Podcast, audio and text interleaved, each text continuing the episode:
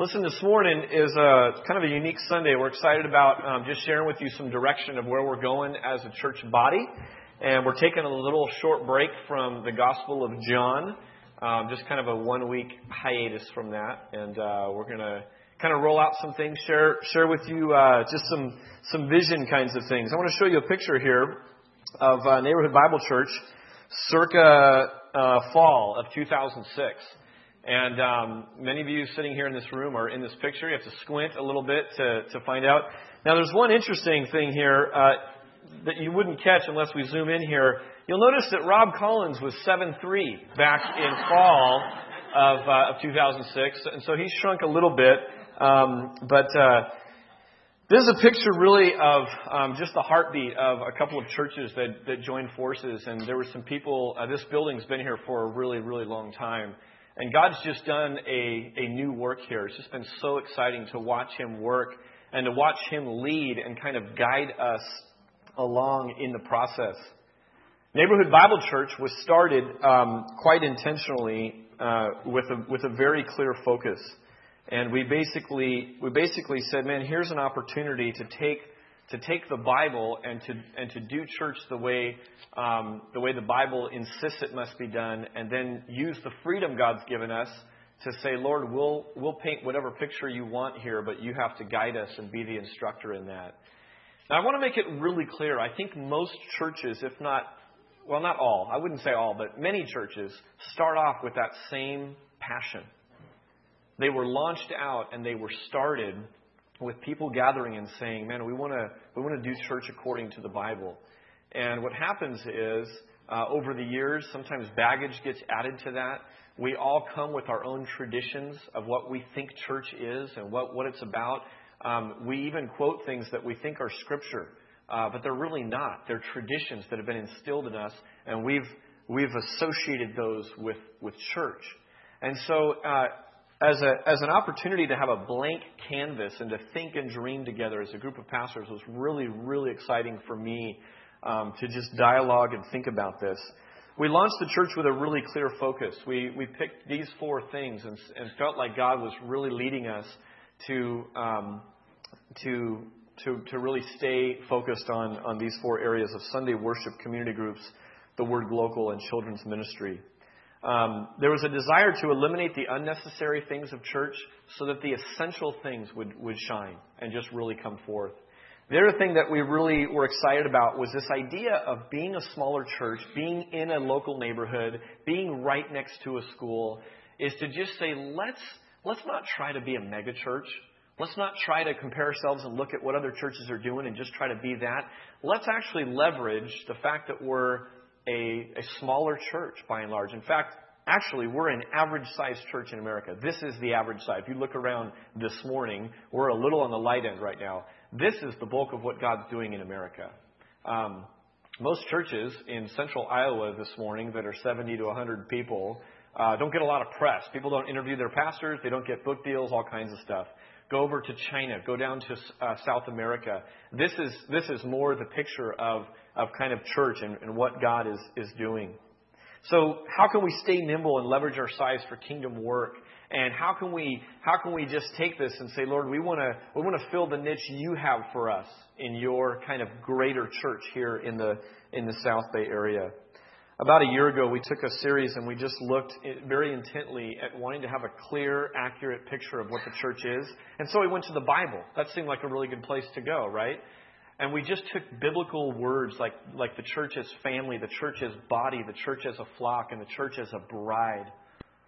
And we just began to explore those metaphors and say, why did you use those words, God? We want to recapture the vision of those words and why you chose to communicate the church in that way.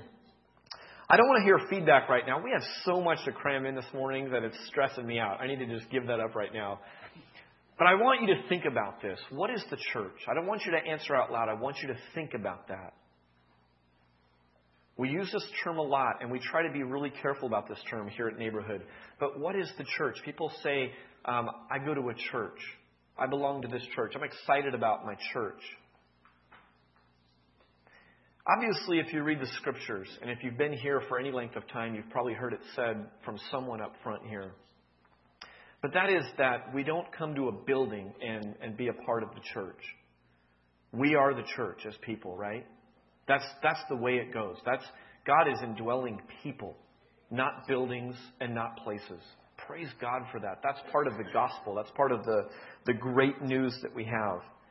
I like this idea that the church, we just sang about this, that nothing is going to prevail over the church that Jesus Christ is building. Which means that everything we do, everything we talk about from this from, from this morning's standpoint about what we're what we're wanting to, to seek in terms of the kingdom of God work, it cannot fail. Now, our plans may get shifted. Our plans may fail. We go, okay, Lord, that must have been a lot of flesh right there. But this idea of building the church of Jesus Christ is, is a mission that will not fail. Someone's termed it this way. I love this. It's an unstoppable movement. And really, the church is, is an unstoppable movement of the people of God. And whether this building were to burn down tomorrow, the church would go on, right? We would, we would press on with that. In fact, history shows us that any time the church is persecuted, it flourishes. It gets stronger. It actually weeds out things that may be holding it back, and it pushes it forward. I was so blessed last fall to be in a cabin uh, mostly of guys from the former Family Bible Church, which was here. And they went through some pushing and some stretching and some changing in this whole process of turning into Neighborhood Bible Church. And a couple of them just said, man, we never would have picked doing it that way. But catch this. It's the best thing that's happened in our spiritual walk in we can't remember how long. Now, that's pretty mild persecution compared to getting thrown in jail or having your life threatened or something like that. But that's the nature of the people of God. There's a question that comes to my mind, and it's good to ponder, and that is this. Why are you and I still here? If you're a child of God, if you by faith have received Jesus Christ, accepted Him as your Lord and Savior, why did God leave you here? He could have set it up any number of ways. He could have immediately snatched you at the moment of, of true conversion. You have a regenerate heart. He could have immediately snatched you away, put you on a cool little planet where, you know, it's like, I don't know, Christian playland or something, you know, whatever. And and then we know you're saved. I mean, that would have been really awkward for someone, you know, I'm I'm a Christian, I'm saved, and you don't go anywhere. Well, it didn't work. You know, you're not really a Christian, I guess. God left us here for a reason, right? God left us around here. And we're going to talk about that. We're just going to explore and, and kind of dive into that.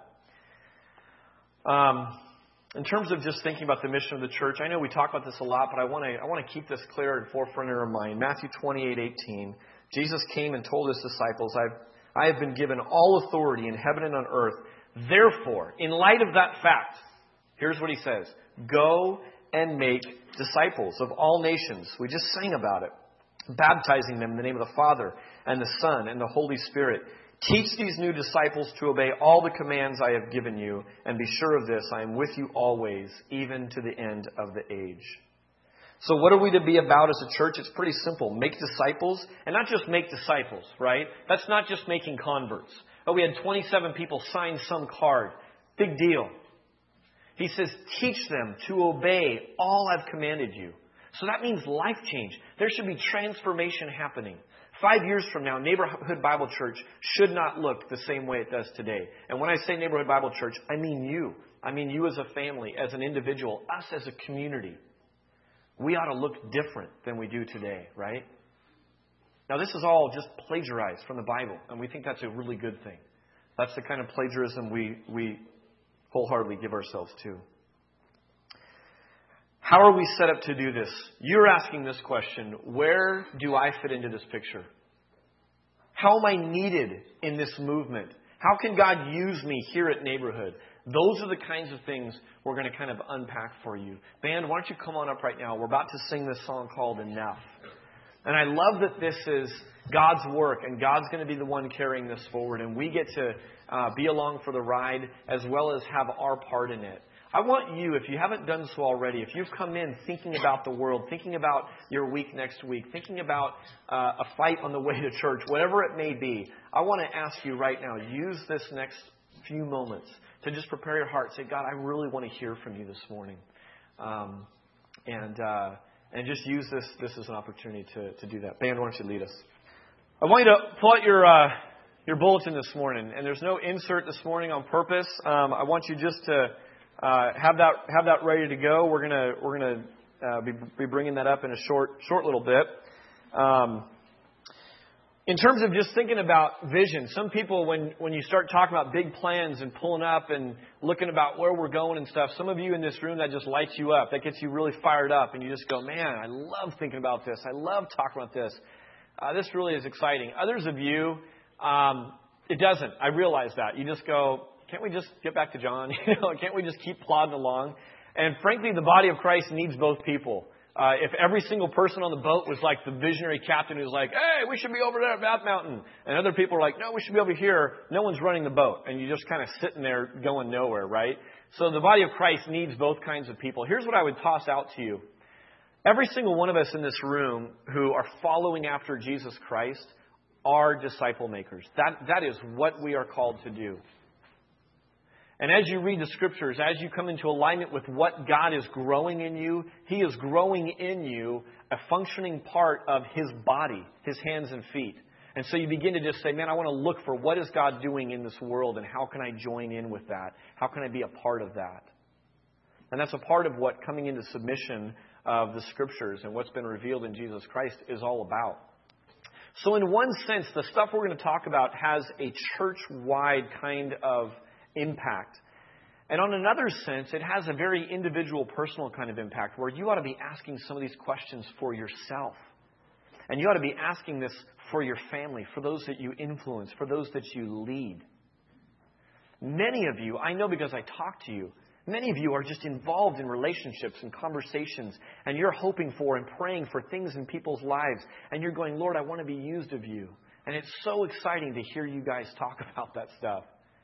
That's one of the thrills of my position in this role, in this ministry, is just getting to interact with you and encourage you and pray for you and, and, and come alongside you and just get to hear reports of that. I want you to know that is happening. As I look across into the faces of this room, that is happening all over the place. Be excited about that because you know what? None of us in the flesh would, would be doing this. That's God at work. And that's super, super exciting. In the flesh, we'd all be just doing our own thing, going after building our own kingdom, worried about building a safe, comfortable life. So that's super exciting. For those of you who may feel tendency to, to check out here a little bit, whatever, I just want to challenge you. Think of this, think of this church-wide as we're talking about, but also I want you to ask these questions and think about kind of it for your own self as well. When we talk about discipleship making, um, it's just, it's such a huge topic. We're going to touch on a couple of things this morning, but it's an ongoing conversation. Here's one of the things that I've come to believe, and, and we as leaders really believe passionately and are going to structure things this way, is that discipleship making is both an event. There is a moment in time when you have a regenerate heart. But it's not just an event. It's also a process or a journey. So in other words, discipleship making isn't something that you did back in nineteen seventy-eight when you walked an aisle and you're done with it. And I'm now a disciple. No, that's something that since nineteen seventy-eight, you better be growing in discipleship. And discipleship is an ongoing journey since that point. But I want to make it also really clear, there is a specific point in time. You can't sort of be a Christian any more than you can kind of be pregnant. You either are pregnant or you're not. Now, you may not know the exact moment. And some of you have a testimony that says, I'm not sure the exact moment. But you can't sort of be a Christian. I've been around the church a bunch. I've read a lot of Scripture. I think I'm kind of in. It's you're either in or you're out. You're dead or you're alive. The Bible just makes that painfully clear. So discipleship making is both an event and a journey. And as I talk about things, we need to be really clear on that so that we're kind of on the same page. What this implies is that there is movement, that there's growth, that there's change. And if you're like a typical crowd, I would say that a majority of people in this room fear and do not like change. Some of you live for it, but it's a minority. It's the person who changes car, you know, every year. It's like, man, I just need something new. And they move a lot, and they change jobs, and they try out new things, and this, that, and the other thing. Some of you just fear change and will avoid change almost at all costs. I'll just toss out to you this morning, what we're talking about is change. Now, some of you are like, oh, man, I knew he was going to say that. But here's the reality. We throw this term around, around here a lot, which I really like, and I think it communicates a lot. But it's this idea of come as you are, but don't stay that way. Come as you are means we're a neighborhood church. We're here to say we want to cast the seed wildly. And God's a God of all nations.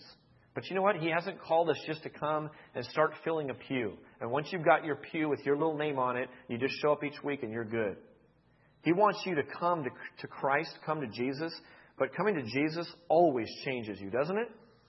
It just does. And that hurts sometimes. In fact, dying to yourself that we talked about last week, that's painful. You ever watch a death of any kind? It's painful. So is spiritual, spiritually dying to yourself. Come as you are, but don't stay that way. Because there's always something God wants to be doing in you. Here's another thing we're fiercely committed to as a church. The disciples are not mass-produced, but they're instead made by hand. In other words, we couldn't possibly, as a church leadership, even if we were the biggest brainiacs of all and could develop processes, this, that, and the other thing, we could not assembly line some kind of a program to create disciples. You know who would get the glory if that was possible? Those who came up and are running the process. But that's not how it goes. That's not how it works with anything living, really. But for sure in the Bible, we don't see that. And so, the, so that's not what we're talking about. And whether we're a, a church that stays one hundred for the next ten years or a, we're a church that explodes to five hundred in the next ten years, what we want to say is this. We don't have any intention of somehow feeling like we can mass produce or assembly line disciples. I talked about this several several uh, weeks ago, a couple months ago, in fact. This idea of the arrowhead is just an incredible picture of this. Because you, you take an arrowhead, which most of us don't think about arrowheads very often, probably. But I want you to think about arrowheads just for a moment in light of disciples.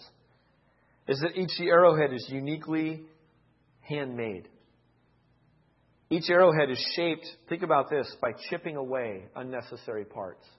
Right?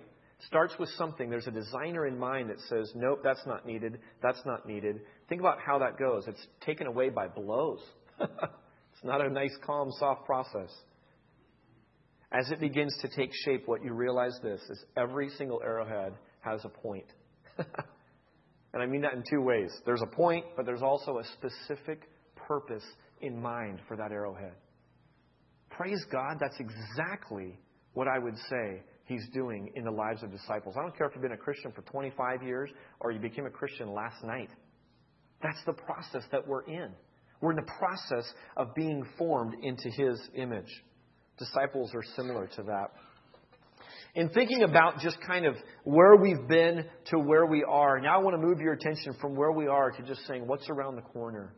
I remember Kurt having this great image of a road that kind of was a mountain road, and it kind of bended around to the right, and there was this thin little guardrail. And he said, man, this journey that we're on as a brand new baby church is a little bit like that. We can't see very on far ahead of the road, and the guardrail is pretty thin, and frankly, the drop is pretty steep. But we know God's calling us onward, and we know that He's in control of this, so we're going to march on in faith. And and many of you, I look back on some pictures. It's just so cool to see some of your faces. And and um, here you here you are, still on this faith journey, still pulling in the same direction with Neighborhood. One of the things that we shared at the start of the year, and we still feel very committed to, is that we believe that maturing disciples are ones who are growing and passionately involved in at least these three areas. These are three kind of huge categories that we've said kind of kind of fit some things to think about. One is a loving, deepening relationship with God. In fact, really, it all starts there. We sang the song Center. Actually, maybe we're going to sing it. Um, and uh, and it just talks about the fact that it all flows from a relationship with Christ. That's what this is all about. That's where everything else starts, is this, is this relationship. Here's the second thing, though, is that we're in committed and loving relationships with the family of God. That's another thing that we, we don't see that as optional in the Bible. It's there, and it just it's a part of, of what it means to be a, a disciple. Thirdly is serving and sharing with other people. And if you think about it, Neighborhood Bible Church really has programmed around this singular vision to make disciples. Worship services, community groups, and this whole idea and notion of glocal, which is serving, has been our three primary ways of kind of programming what we think is important. And you tend to program to what you value and what you think is important. You see this progression. It starts with worship. It moves on to building up the body. And it's all for the purpose of serving. Here's what's, here's what's new today. Just a couple of subtle changes. On the front of your bulletin, you'll see this play button right here. And this is something, too, that I kind of unveiled in, in January, first Sunday in January. I want you to pull that out because I'm going to have you write a couple of things on this. This little play button is going to become a little bit familiar to you over the next however long. But what I love about it is it's going to be a simple, clear, visual reminder to some of the things that we're talking about with regard to discipleship making. The play button is common and regular. In fact, I see a play button every single day. And yet what's cool about a play button is, you know what? You actively push it, and in faith, things happen. Movement happens, right? Something goes on. If something doesn't happen, I like push, push, push. Usually it's click, click, click. And something's wrong. We've got to figure it out. You know, the speakers aren't on. Whatever's going on, I've got to, I've got to make it happen. But it's a common, regular thing. We're going to see it a lot. We're going to see play buttons all over the place. I wanted to just kind of start to, to dial into this discipleship-making deal. It's also a visual representation of our purpose and kind of our journey for making disciples. And here's what it looks like. Take this top point and write the word worship down right here. Worship is where it all starts. It begins with a relationship with God. It begins with a regenerate heart where God says, you're a child of mine, you're in our family, you're in my family now. It moves on to community. And some of you are, are in Neighborhood Bible Church for the first time. You're in a, a family of believers. And it's just been so exciting to watch you begin to blossom in that. As many of you know, we adopted this last year, and we review constantly. We're always talking about this. But there are whole parts to Cassie's personality. As we look back on pictures of us being at her orphanage, and we just say, man, there's whole realms of her personality that I wonder if they ever would have blossomed if she spent her entire life in an orphanage, alone, without a family. I don't think so. She's a complete ham. Most of you don't see that because she's pretty shy. But she has the whole family laughing on many nights around the dinner table. She was super reserved and quiet, even according to those who knew her well in the orphanage. And that's the same way it is with believers. Some of you have come into a family of God, and you begin to just have whole areas of your life open up and blossom because you're in a loving family that's around you. And that's the way God designed us, not to be alone. What I want you to see is this, that these two key components, an ongoing worship worship relationship with God and being in the family of God, always result in this third thing, and that is the idea of sharing, of serving. Those two foundations have a point. They point toward service and good works, and we're going to roll that out a little bit. There's a couple of subtle changes that I want to walk through why we're doing these, just so you can hear. Some of you, it just this doesn't matter. Some of you are wondering and worried about this. I'll explain it to you right now. Of our four kind of focus areas, you'll notice the word community groups.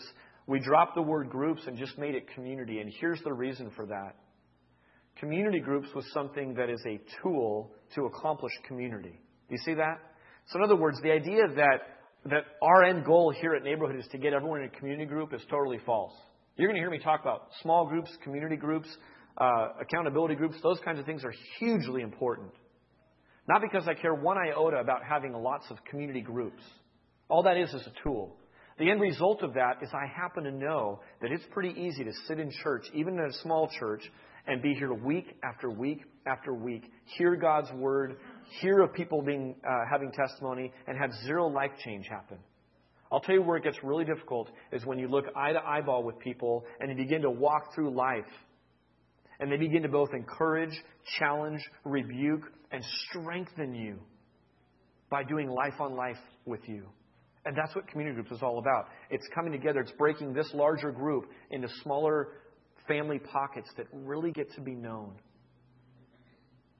And so we're dropping the word groups kind of from this, this big picture thing because that can happen and occur in a number of ways. There's a handful of you that are not in a Neighborhood Bible Church community group, and yet you're still thoroughly wrapped up in community.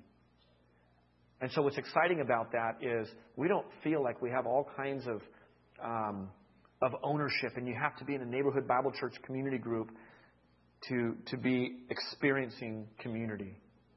Some of you may be leading a Bible study one year from now in your cubicle every Thursday uh, at seven o'clock in the morning before work starts. And God's got you in this in this community group that has nothing to do with Neighborhood Bible Church, and He's got you right exactly where He wants you. Some of you are going to be leading groups a year from now. And you thought, man, I never saw myself as that person, but God just kept moving me toward there. Someone had to do something. And God just kept nudging me and said, you're the person for this. Step up. And so by faith, you're going to respond to that. So that's community groups. Community groups as a program could go away. We'd still have a church. Community goes out the window and goes away. We don't have a church anymore. That is something inherent to the New Testament church. Let me move on. The word glocal has turned into share. Here's, what, here's why we started with glocal. For those of you who are rather new, glocal is a mix of global and local conveniently put together. Here's exactly why we started off with a word that, that was unique like that. The word glocal demands definition. It's not a word in the dictionary. It comes up in my spell check every time. So what it does, it requires you to define. What are you talking about when you say glocal? We wanted that. Here's why. Because evangelism and missions for people who have been raised in the church or been around the church for any length of time has tons of baggage with it. What happens is sometimes people come into a church and go, missions, evangelism. Yeah, I know I hate evangelism because that scares me to death. And missions means I write a check to someone overseas once a month. And we just said, man, that is so not the New Testament biblical picture of what that's talking about, that we want to we want to chuck those terms and kind of create our own term. Well, here's why we're moving the word to share today, is because we feel like we're in a season right now that just demands clarity. And we want to take that word that always caused someone to say, if someone asked me what neighborhood church was about, I'd say these four things. Uh, Sunday morning worship, community groups, glocal, and children's ministry. And they go, what was that third one? And I'd say glocal. And then we'd talk about it. It would demand me to kind of further explain that. The word share, I want you to think about this for a moment. Whether you have kids or not, those of you with kids will get this in a unique way. But everyone has parents. So you can remember back to your own childhood maybe. But the word share is something that I don't care what your background is. I hear, I go to parks a lot. I'm around other people's kids a lot. And sharing is a value that is intrinsically in people. And people, our parents, are thrilled when their kids share with someone else. Here's the reason for that. If I force my kid to take part of their, you know, cookie, whatever, and and give it to someone else, that's one thing. But what if I'm watching from afar and I see my one child gets gets five cookies? And he happens to have four siblings. And he has every right in the world to eat all five cookies or savor them and space them out over the next five days or five minutes. What if voluntarily that child says, I've got five. One for me still leaves four cookies. I've got four siblings. Hey, do you guys want one? And just offers it up. I'll tell you what. There's nothing, I mean, as a parent, you see that. And it just, there's a huge reaction to that as a parent. You just go, yes! There's something intrinsic going on there where they had to do it. They didn't do it because mom and dad were watching and they're kind of winking at you like, chalk up the points, you know. I get something for doing this. But they just do it. That is a huge ordeal. That delights a parent. You know what God's called His family to be? Sharers. We ought to be the most generous people that anyone bumps into on any given week or day. They ought to look at your life and say, I don't know what it is about Bertha. She's just generous. Man, Fred and his family are just the most generous people in the neighborhood. It's almost disgusting. They just give. They're just ones who share. That one word just kind of wraps up so much, which I really, really love. Share what is, is kind of a, a question that might come to mind. Here's, here's in a nutshell. Our time, our stuff, our talent, our energy, our money. Just share. Here's another idea. How many of you have heard the term share the gospel? Right? That's a real common vernacular, uh, vernacular for people in church. We share the gospel. Well, think about that. What that is, is God's given you a gift. God's given you a hope for eternal life. God's given you victory over sin in this life. We could hoard it, hang on to that, be thrilled that we're saved, be thrilled that we're reaping the benefits, or we could both have it and give it away. And that's what God calls us to do. Those who try to hoard things in this life and just gather more and more, you know what's going to end up in the end? You're going to forfeit your soul. You lose it all. Those who are willing to give it all away, they'll receive it for eternity. That's part of the message of what was happening last week. So sharing the gospel means um, just this, that, that we're not supporting other people doing that overseas somewhere in some faraway land. But rather, we think of ourselves as, as on mission. And if we would be willing to share our money, share a ride, share a meal with someone who's starving, wouldn't we be willing to share what God's done in us and share the gospel? That's the basic question put before all of us. Second Corinthians eight seven, just listen to this. This is Paul writing to a church. He says, "But just as you excel in everything, in faith, in speech, in knowledge, in complete earnestness, and in your love for us." Pretty good church right now, huh? Listen to what he says. "See that you also excel in this grace of giving." Now, he's talking specifically here in the context of this church about money specifically. And he's talking about the fact that don't just be good in all these other areas. You're doing amazing in all these areas. I see it. But don't neglect this grace of giving. But I think the picture, as you look New Testament wide, expands, expands that same idea. That we're not just to be a holy huddle that excel in doing so good at loving those in the body, but that those always point towards sharing. God did this in the Old Testament. We could take all kinds of time to unpack God being a blessing, God blessing the nation of Israel, not so that they'd hoard it and have five cookies, but so they'd be a blessing to the nations around them. Because God's the God of all nations. And we see that from the very start of His plan. Generosity is a grace that grows in us as we grow in God. No question about it. Turn to Ephesians chapter four. And Ephesians chapter four talks about this a little bit.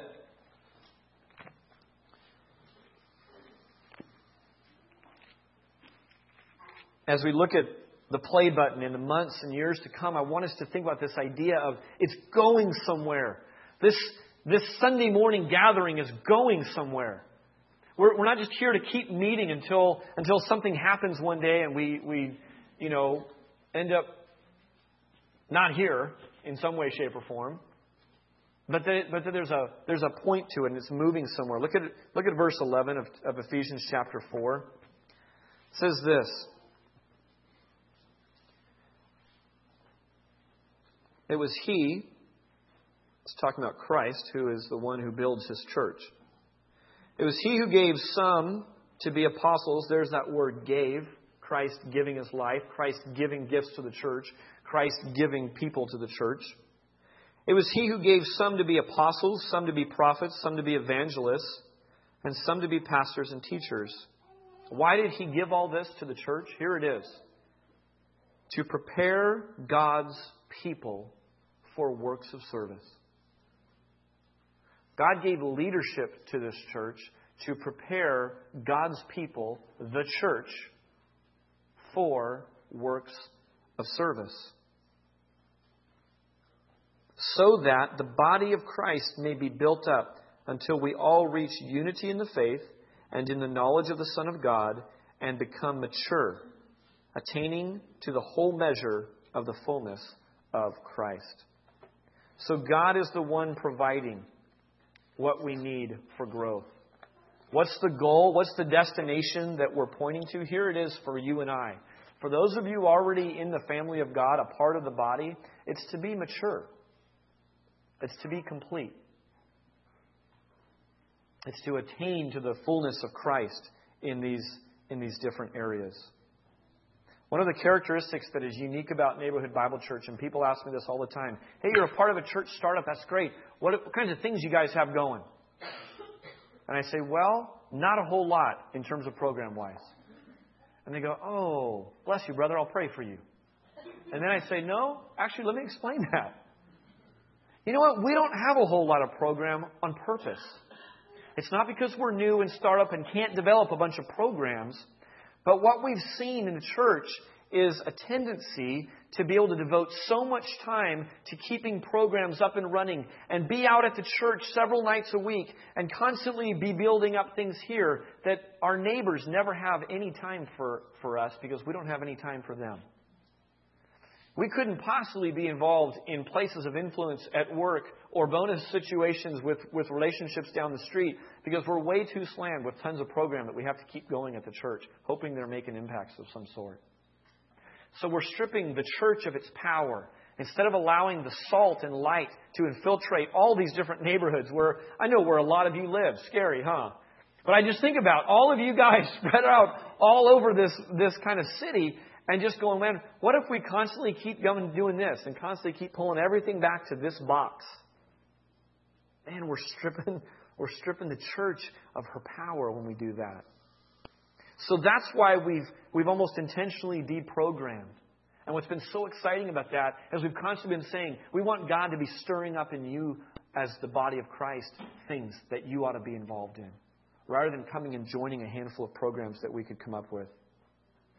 By not over-programming, leaders don't stagnate the creativity and passion of the body.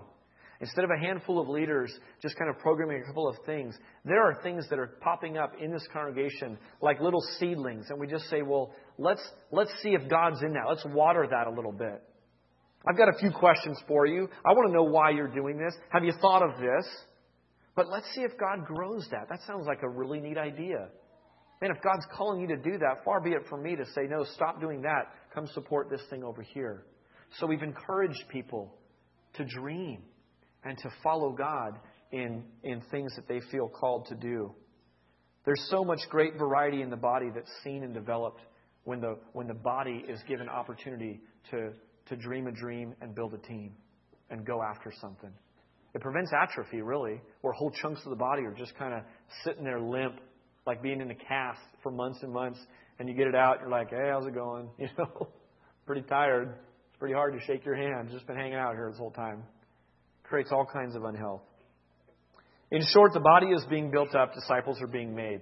Now, one of the things you'll notice with four things, shifting down to three things, is that children's ministry is no longer in the top four.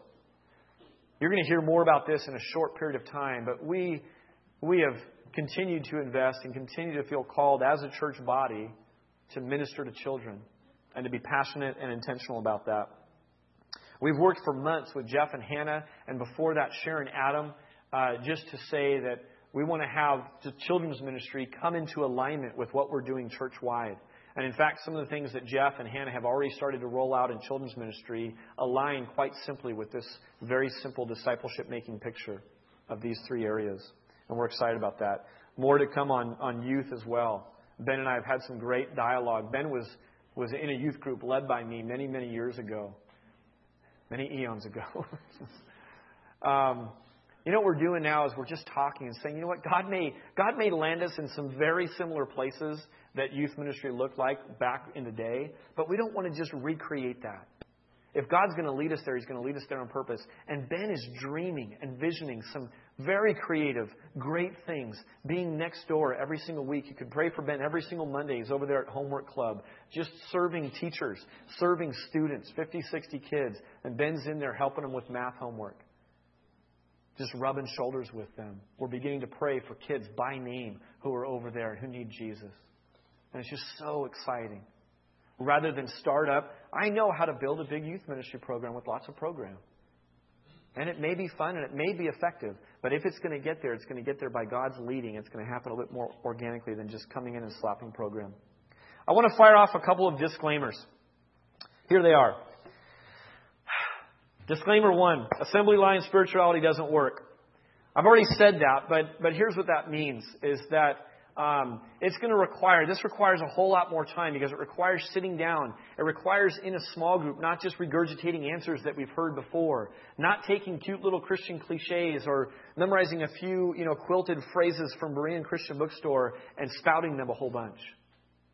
But rather it's going to take prayerful discernment. People come and go, man, I want to know God's will for my life. I say, you know what? Part of the time, I don't even know God's will for my life. And I could spout off some scriptures to you and just pretend I know, but I don't want to do that. I reject that notion. You know what it takes? It takes faithful taking steps, and God will begin to open it up as you follow Him. That's what it takes. Abram, get up. You're going. Where are we going, Lord? I'm not telling. Okay. That's part of following God. And so that takes prayerful discernment. That takes that takes not knowing. That takes doubt and fear and all of that. Here's the second one, is that leaders are called to equip and coach, but we are not able to cause growth to happen. That means a lot of people give this lame excuse. I'm not going to that church anymore. How come? Well, I just wasn't growing. When you really press into that, you know what you hear sometimes? Um, I wasn't hearing the Word of God taught. My small group leader was flaky on me. The worship band uh, didn't quite suit my needs. Um, I mean, on and on we go with why we ditch a church and go on to the next one. And so many times it's a little bit of a blame shift. Just saying, you know what? Yeah, I, I couldn't grow there. And the question I fire back sometimes is, honestly, were you being prevented from, from, from growing there? Was there something stopping you? Because sometimes God has you in a difficult situation, and that's exactly where He wants you. Isn't it so much easier to, to blame your lack of achievement in the job on your boss and lack of opportunity than lack of hard work on your own part or flakiness on your own part? Isn't it easy as a as an athlete to to, to blame your, your, your teammates? Man, my teammates made my scores go down this year. My coach just isn't all that. On and on we can go with this. And we do this in a spiritual realm as well. Thirdly is this. There aren't twelve steps to complete and then you're done. There just aren't. The Bible doesn't say do this, this, this, this, this. Now you're done. Now just look down your nose at everyone else as they struggle along. That's called being a Pharisee. Jesus renounced that. He had very harsh words for that. So, as nice as that would be, as compartmentalized as that would be, as American as that would be, to be able to check, check, check, check, check, done. Victory, complete. It just doesn't work that way. The reality that I've seen is the, the more mature you get in your Christian walk, the more you see you have to grow. And I love hanging around with people that I go, man, they almost walk on water. And then you hang around and you go, oh, no, they don't. But you know what? They're a lot further down the road than I am. You know what? They're a lot more aware of their sin than I am. You know what? I probably have a long way to grow in this. Better hang on. Better brace for a, a long journey. I want you just to look at disclaimer number two. Here's the play button. Here's the, the risk that we all run. We can run this individually. We can run this as a church. Here's, here's a triangle that gets really, really, really good at potlucks. Okay? The fellowship community part of the arrow is massive and really, really developed. We're not called as Christians to be professional potluckers. That's not what Christ did for us. That gets you fat and unhealthy in in physical and spiritual ways. God never, ever called us to that. And that's how this arrow would look. Very short on our worship of God. Very short on our sharing and serving other people. Here's, here's the other picture. The Bible talks about zeal without knowledge. You know what zeal without knowledge is? It's, it's any social action club that says there's a problem, we need to go dive in and do something. We could become a church that is all involved in social action. It, it emerges from us, and just we get the glory. It feeds back to us, and we're and there's no spiritual power to it whatsoever. We're just running around as busybodies doing good things for different people. You know what? There's no powerful life change in that. If not flowing from a heart of worship, that kind of thing sours into all kinds of nonsense that we don't want individually or corporately as a church. If not done in community, again, there's a problem. So we don't want to have this elongated arrow that looks like this. Finally, no Lone Ranger Christian. This is the person who maybe is super developed and, you know, is is all about God. Maybe they're even really all about, about community, but there's very little on the outflow. And it turns into this squashed kind of an of a play button. We've never seen play buttons that, that, that look like this. Lone Ranger Christians turn into Ted Kaczynski, the Unabomber, who goes off all on his own, writes manifestos, does weird little things, gets weird little ideas, and then blows people up. It's a weird deal. So we don't want a church like that. We don't want to be the church collectively that are the, the Unabomber church. It's us. We found the corner on the truth, and no one else has it. You know, we want to display humility and say, you know what? We are part of a larger community of churches. And so there are pastors that, that I pray for all the time. There are ministries that I care about and want to support and want to lift up all around us. People who hold Christ as their senior pastor and are pulling exactly the same direction as us. So community and worship and sharing are all massively important. I want you to consider the farmer for just a moment. The farmer is on a joint venture with God for a crop. If you think about it, there's things that the farmer uh, does that God will not do for him. God will not go weed the farmer's forty acres. God will not get up at five thirty in the morning and let him sleep in and go do the hard work. God will not pick the crop for him. But there are also things that God does that the farmer cannot do. He cannot cause the sun to shine. He cannot cause the rain to fall. He cannot cause the miracle of life to happen. He cannot cause a good crop or a bad crop. And in that same exact picture, that's what discipleship looks like. You are in a partnership with God. You're in a joint venture with God. Not with this church, but you and the Lord are, are in a joint venture to cause growth in your life. And God will not do for us the things that we're called to do and responsible to do. Listen to these verses. Hebrews twelve fourteen. I could go on and on with this, but I won't. Here's a sampling.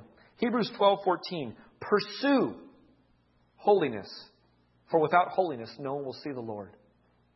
Pursue gives us indication of very active, very intentional, and long-term. How about this one? First Timothy four seven. Train yourself to be godly. Is that Kel's job to train Jonathan to be godly? No. That's not the way God set it up. Train yourself to be godly. First Corinthians nine twenty-five talks about this picture of an athlete and wanting a prize. And he compares that to a spiritual journey. He says, each athlete goes into strict training. Anyone who's been in sports gets this immediately. And they're actively involved in their own growth. And that's the picture of spiritual growth. All right, moving along. How do I get involved with this? I'm going to wrap up my part with this with three things, and then I'm going to bring Kel up. But here it is. Assess where you are in your journey and maturity. Romans twelve three says this, do not think of yourself more highly than you ought, but rather think of yourself with sober judgment. Do you know it's godly and right to stop and think about yourself? People go, I should never think about myself. Yes, you should. You should evaluate, where am I at in this deal? Have I even started my walk with God?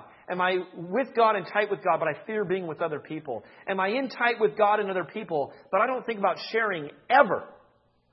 Unless I'm made to feel guilty about it on some sermon. Assess where you are. Know where you are. Lay on your bed at night and say, God, search me. Know my heart. See if there's any wicked way in me. I want to partner with you. I want to be with you on this. Here's the second thing. Obey it by taking the next steps in the spiritual journey. Listen to First John two five. But if anyone, catch this, obeys his word, the Bible, God's love is truly made complete in him. This is how we know we are in him. The book of First John makes no bones about it. How can you say the love of God is in you when you can't love the people that you see? There's action tied into it. Second Peter three eighteen says, but grow in the grace and knowledge of our Lord and Savior, Jesus Christ. Grow means taking the next step. Be obedient to take the next step. Thirdly is grow in what you already know to do. I think most Christians, I think most of you sitting in this room already know far more than what you're acting on. I know that's true in my life. Do I really need another book on prayer? Or do I need to faithfully discipline, enter into strict training, and pray? Do I really need a few more tips on what it really means to share my faith? Give an account for the hope in my life? No, I don't think so. I'd sacrifice, but I haven't been to enough seminars learning what that means. So let me drop several hundred dollars, go to this conference, and then I'll really learn about sacrifice. You know what? We already know more than what we're acting on. And so this, this idea of just growing in what you already know to do. Listen to James two twenty-two. You see that his faith and his actions were working together, and his faith was made complete, catch this, by what he did. It's not enough to be a hearer of the word each week. Say, I'm a part of a church with great worship and, and teaching from the word. Far be it from us as a church that gathers to just spew truth and not act on it. I love Colossians one nine. It's the leadership of the church saying, we have not stopped praying for you and asking God to fill you with the knowledge of his will and all spiritual through all spiritual wisdom and understanding. And we pray this in order that, here's why we're praying you to be filled with knowledge. Ready? That you may live a life worthy of the Lord and may please him in every way, bearing fruit. Live a life pleasing him in every way, bearing fruit. Those are all action things. Those are tangible things. You know what's exciting? It's when someone comes alongside you and says, brother, I got to tell you, I'm seeing fruit in your life. I've known you now for years. I've never known you to be a patient person. I'm watching you being slow to speak. I'm watching you being slow to anger. I'm, li- I'm watching you be a quick-to-listen type person. Man, that's a fruit. Man, you're the stingiest person I ever knew. I'm starting to see generosity pour out of you. Praise God for that. That's what happens when you rub shoulders with people, when you get on the front lines with people, when you go through life with people. They begin to speak truth into your life, both encouraging, sometimes rebuking. Kel's going to come up and share with us what this looks like collectively. What happens when you take a bunch of individual arrowheads that God's chipping on and working on, and you get pointing all in the same direction? Kel, why don't you come on up? And uh, part of what we wanted to do this morning was share a little bit about where Neighborhood Bible Church is, um, just kind of as a church. And so, uh, Kel, take it away.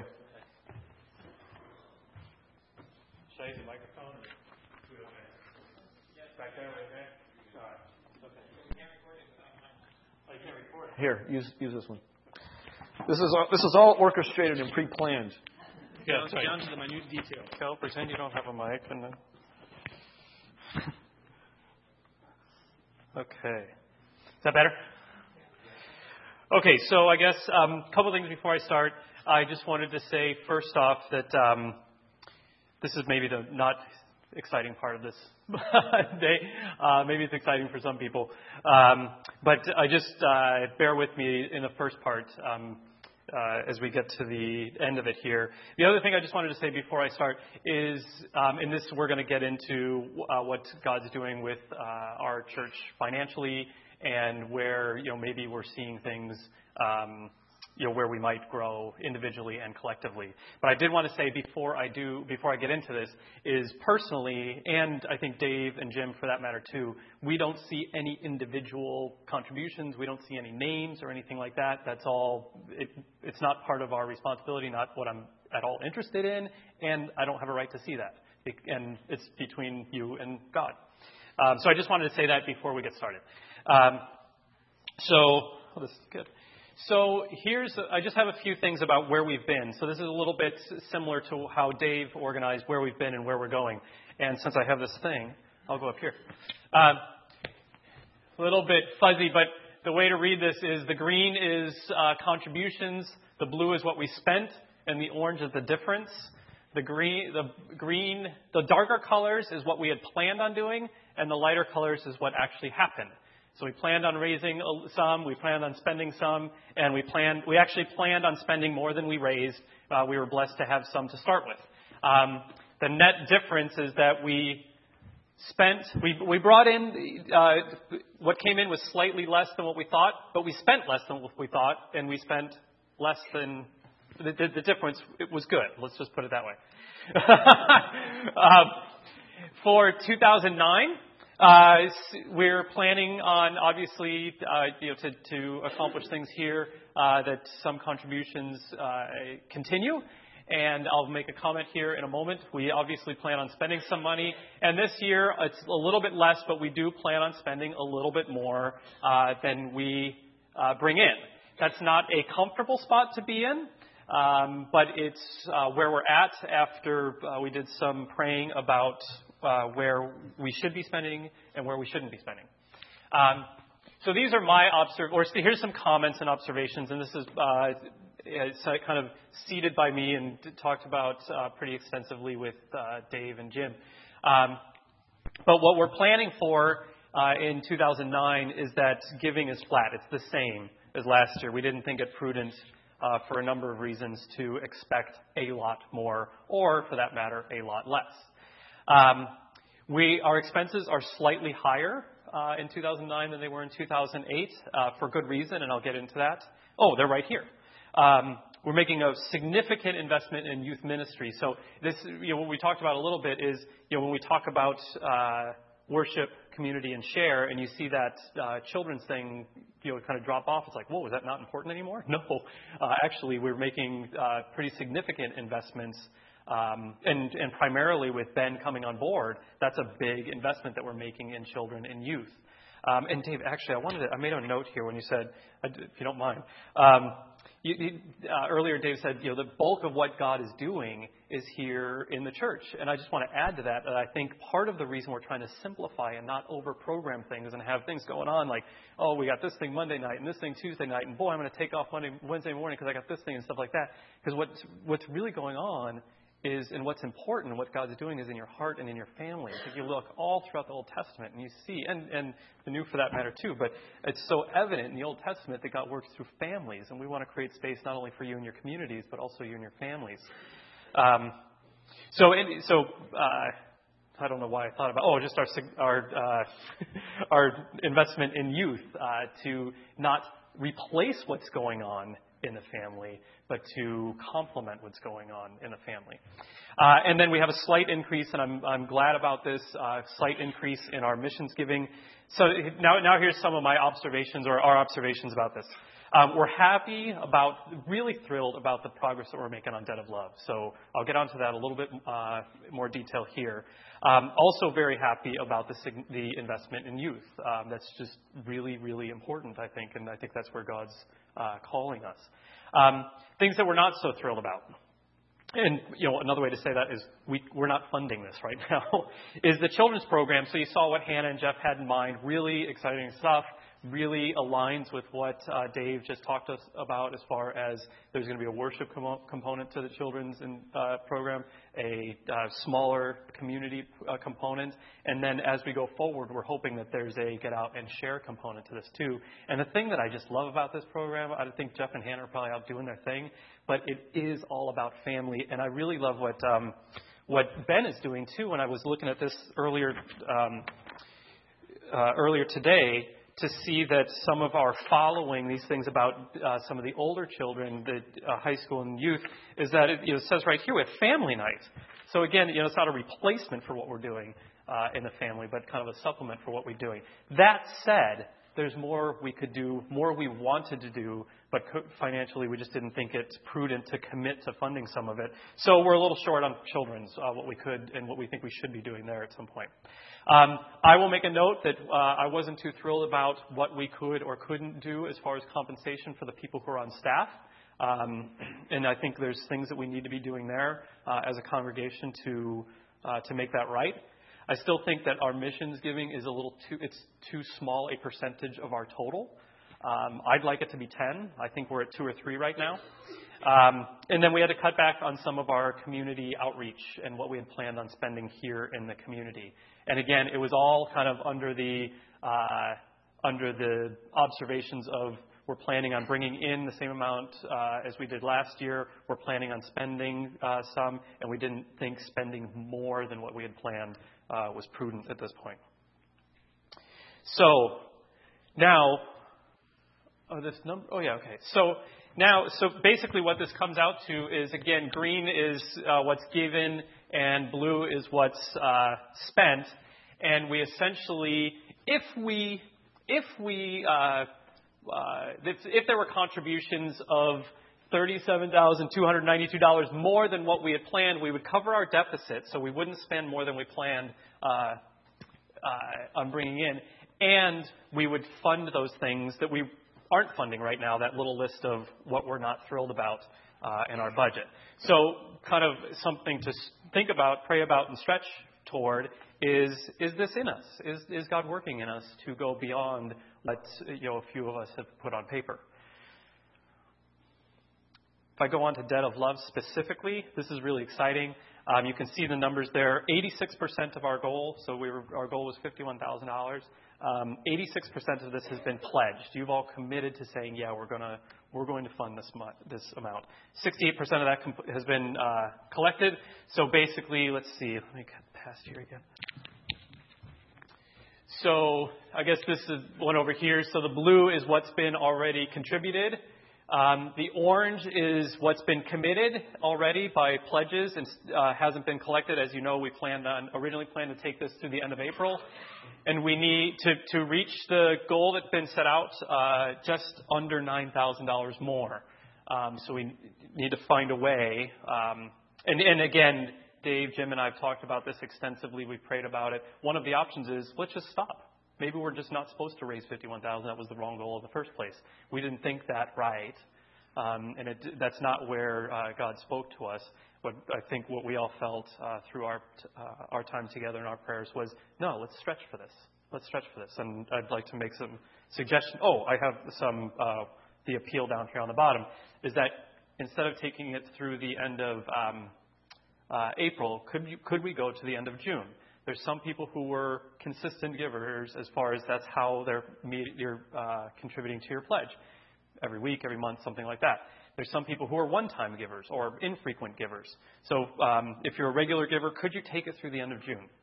I think, and so basically, um, you know, when I look at what it would what it would mean for us to raise just, you know, almost nine thousand dollars more, Um, people who are regular givers, could you take it to the end of June? People who are one-time givers or kind of more infrequent givers, could you uh, do another uh, one-time or uh, spot uh, contribution to Debt of Love? So putting this together then, the Debt of Love and our regular uh, ministry, um, the bottom here, the blue is what we had planned. The red is the combination of what we've raised uh, and what's what's been contributed for Debt of Love. The, the number in the middle is the remaining pledges, and then that last little number is um, is what's still to get to fifty-one thousand to be uh, contributed, and then up on top, adding that uh, other light blue is to cover any our deficit and fund the things that aren't funded right now. So lots to do. Um, this is kind of how it lines up. So now, how do we get there? How do we get to all this? You know, what does it what does it mean? Some observations, um, and again, I don't see any names, number, um, things like that, um, but we just observations looking at some uh, nifty things that Carl puts together for me. Thanks, Carl. Um, is uh, and this is how this to I guess say that I don't see any names is we all my family and every, everyone we all get referred to in these reports and stuff like that as a giving unit. Sounds kind of generic and plain and stale, but. Um, uh, So if I do this, basically we're eighty twenty. There's twenty percent of the congregation um, of believers here that um, that fund eighty percent of the budget, which is, you know, not. I don't think that's abnormal. Our real, our the real number is seventy-three and eighteen, but same idea. Um, I don't think that's abnormal. I, you know, there's just. It's, I think that's just the way these things go. Um, and then if I take that kind of twenty, so here it is a different way. Is here's all of. This little generic name of giving unit, um, you know, here's eighteen percent funding seventy-three percent of uh, what goes on. And then the next roughly twenty percent, uh, and then the next twenty percent, the next twenty-ish percent. This is just the way it lines up. So my observation in this is the edges need attention. The edges are what um, are, are, I'll say, cause for concern uh, to a certain degree is, you know, the... And, and maybe I'll, I'll um, go up to the top, is obviously we say every week, we say all the time that we don't expect our visitors that, um, to make a commitment, a financial commitment to the uh, to the operation of the church. Um, that said, as uh, a community of believers and as a step of maturity in faith, um, if you're resourced to do so, that is a maturing point to make a commitment and to um, and to give. Um, just as Dave laid out for us, uh, to be disciplined in this area of our of our maturity and our faith too. Um, so could we do some? Could we get here where could just ten percent more, twenty percent more, something like that? If and and especially you know if if you haven't given, if you're you're just kind of drawn back to doing that right now, could you step out and make a small commitment? Um, that way, we would reduce dependence on um, some, uh, this kind of eighteen percent, and um, kind of spread it around more. So, kind of nice graphs. Said a lot of things, Kel. What does this mean for me? Um, so, for two thousand nine, overall, we're in okay shape. It's, you know, there's nothing glaring. Um, we're in okay shape if the contributions are consistent with two thousand eight. Um, we have a little more to go, a little more to go on um, Debt of Love. And can we stretch? Is it in us to stretch even beyond that um, for and to to fund some of the things that we had to cut out of the budget? Um, and like I said, there's some children's uh, children's uh, expenses or things that we'd like to do in the children's ministry that we're not doing right now. Um, there's some compensation items that I'm not too uh, pleased about as far as um, we're a little out of whack. Um, you know, missions and local outreach. So some specific things then. Like I said, um, people who are re- on Debt of Love, regular givers, could you go two more months? I think, and then one time or infrequent givers, you know, if you had an infrequent or one-time gift, could you do to twenty percent? That's kind of roughly what would two months of a one-time gift would come out, or a regular gift would come out to be. And then are there one or two out there that could make a large gift?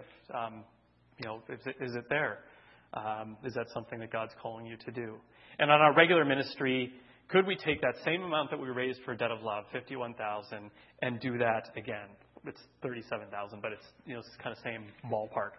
Um, could we do that again? Could you take that contribution that you made to Debt of Love and say, okay, I'm going to commit this long term. Um, you stretched me for this season of Debt of Love, and I've, I've, I've done it. And, you know, and maybe it's not a, whew, now I'm done and I'm not going to commit that back to God's work. I'm just going to take that back because I'm going to get the we for my family. Um, or something, I don't know. Oh, you know, and, and again, this is it's a very personal. It's between obviously between each individual uh, and and our God. Um, and you know, some people are going to be able to do this, some people aren't. Um, but uh, I'll just leave that with us, uh, with each one of you. Um, you know, for people who are giving re- you know, regularly, uh, is it in you? Is it you know? I just asked to pray about you know, is there function to contribute a little bit more? And if you were a first-time giver of Debt of Love because you were um, hearing the appeal and said, yeah, this is something I'm going to start doing. I'm going to start giving. You know, maybe that was what God kind of tugging on your shirt sleeve to say, you know, okay, now, you know, if that was a one-time thing, I didn't mean it to be a one-time thing. That was just a get starter package. Um, so I'll uh, I'll leave that where it is. Um, so, again, there's a, there's a overview of where we're at. Um I hope it was clear. If not, I'm happy to answer any any question uh, that I can on, on any of this. It's, there's nothing about this. We we talked about whether to share numbers or not, and we said, yeah, we're going to share them because it's a family, and that's what we do. And you know, there's nothing that I know that that uh, that others can't know. um, and then if I come on to the last piece here that I, uh, that we wanted to share with is about um, we talk about N B C staff. And there's some people, I think it was it was funny, I was talking to Dave about this the other day, and he said, well, yeah, there's people, you know, uh, even though Rob, who leads our worship, doesn't, uh, you know, he's not a paid member of uh, of N B C staff, I sure treat him like one. I'll call him at all hours of the day, and, you know, he responds and stuff like that. Um, so I wanted to make a distinction here uh, to a certain degree. The, P, the names here that are underlined are part of the paid staff. Uh, to a certain degree, and if I if I look at two thousand eight and two thousand nine, um, you'll hear the people who you'll led certain uh, certain ministries, and I tried to color code it. They came out a little kind of fuzzy here on the um, on the chart, but first and foremost, there's tons of people serving, and there's tons of people people serving in ways that I don't get to see, Dave doesn't get to see, but we know what's happening, and I loved what Dave said that he gets to hear about a lot of this stuff. Uh, in his role, and it's just so exciting to see and hear about um, God moving. And then what I try to do is make see that where Sharon was, who led a lot of and pulled together a lot of children's ministry last year. Now what's hap- you know, basically children and youth. If I take the same color over here, you can see that God's working here. I mean, we as far as you know, okay, this is the direction I want you to go. He's raised up leaders. He's raised up people, put it on their heart to take this forward. Um, You know, John Giordano does a ton of work around here um, as far as, you know, just, just keeping the place operational. Um, you know, Rob is leading worship. Community groups, I put in a bit of uh, brackets because, and I, I, I did a, a little shading there um, to say, yeah, there, we're obviously still doing community groups. There are people who are making um, the, putting in the effort to lead those and be part of them. That said, um, you know, we want to have somebody leading this effort in, in total. Uh, we want somebody who's going to, you know, step up and say, yeah, I will run, uh, you know, I'll take responsibility for this area of ministry. And we think there's somebody, um, you know, that's going to be stepping up to that, uh, you know, when when God is ready. And um, but we can see it happening. So uh, the community groups obviously are still happening. There's still people leading those, but we we have somebody who uh, will be stepping up to to lead that. Um, and this, so if you look at missions, last year it was kind of happening uh, as far as some people getting together and working on it a bit. That's why I put it kind of in brackets in this funny shading. Uh, but, you know, recently Phil and Mindy Nemec have stepped up and said, yeah, we're going to, we'll lead that area of ministry. So we're thrilled about that.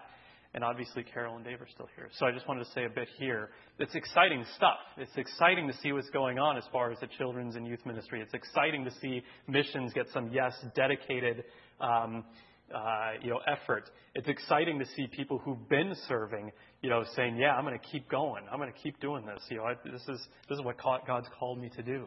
Um, so it's this is, you know, really, uh, you know, it's just very encouraging for me to see, and I hope you see it too. Um, okay, I'm done. Hope I didn't use too much time, Dave. So um, I think we're on to offering now, right? Okay. So I did, um, for our offering, I, I just put down a few scriptures uh, as I prayed about this this morning. So if you feel like uh, following along, I'm happy to uh, tell you where I'm at. Um, but uh, just put your thumb into John fourteen fifteen. Matthew twenty-two thirty-six, and then Matthew six twenty-four. So we'll do a little bit of scripture and then I'll pray.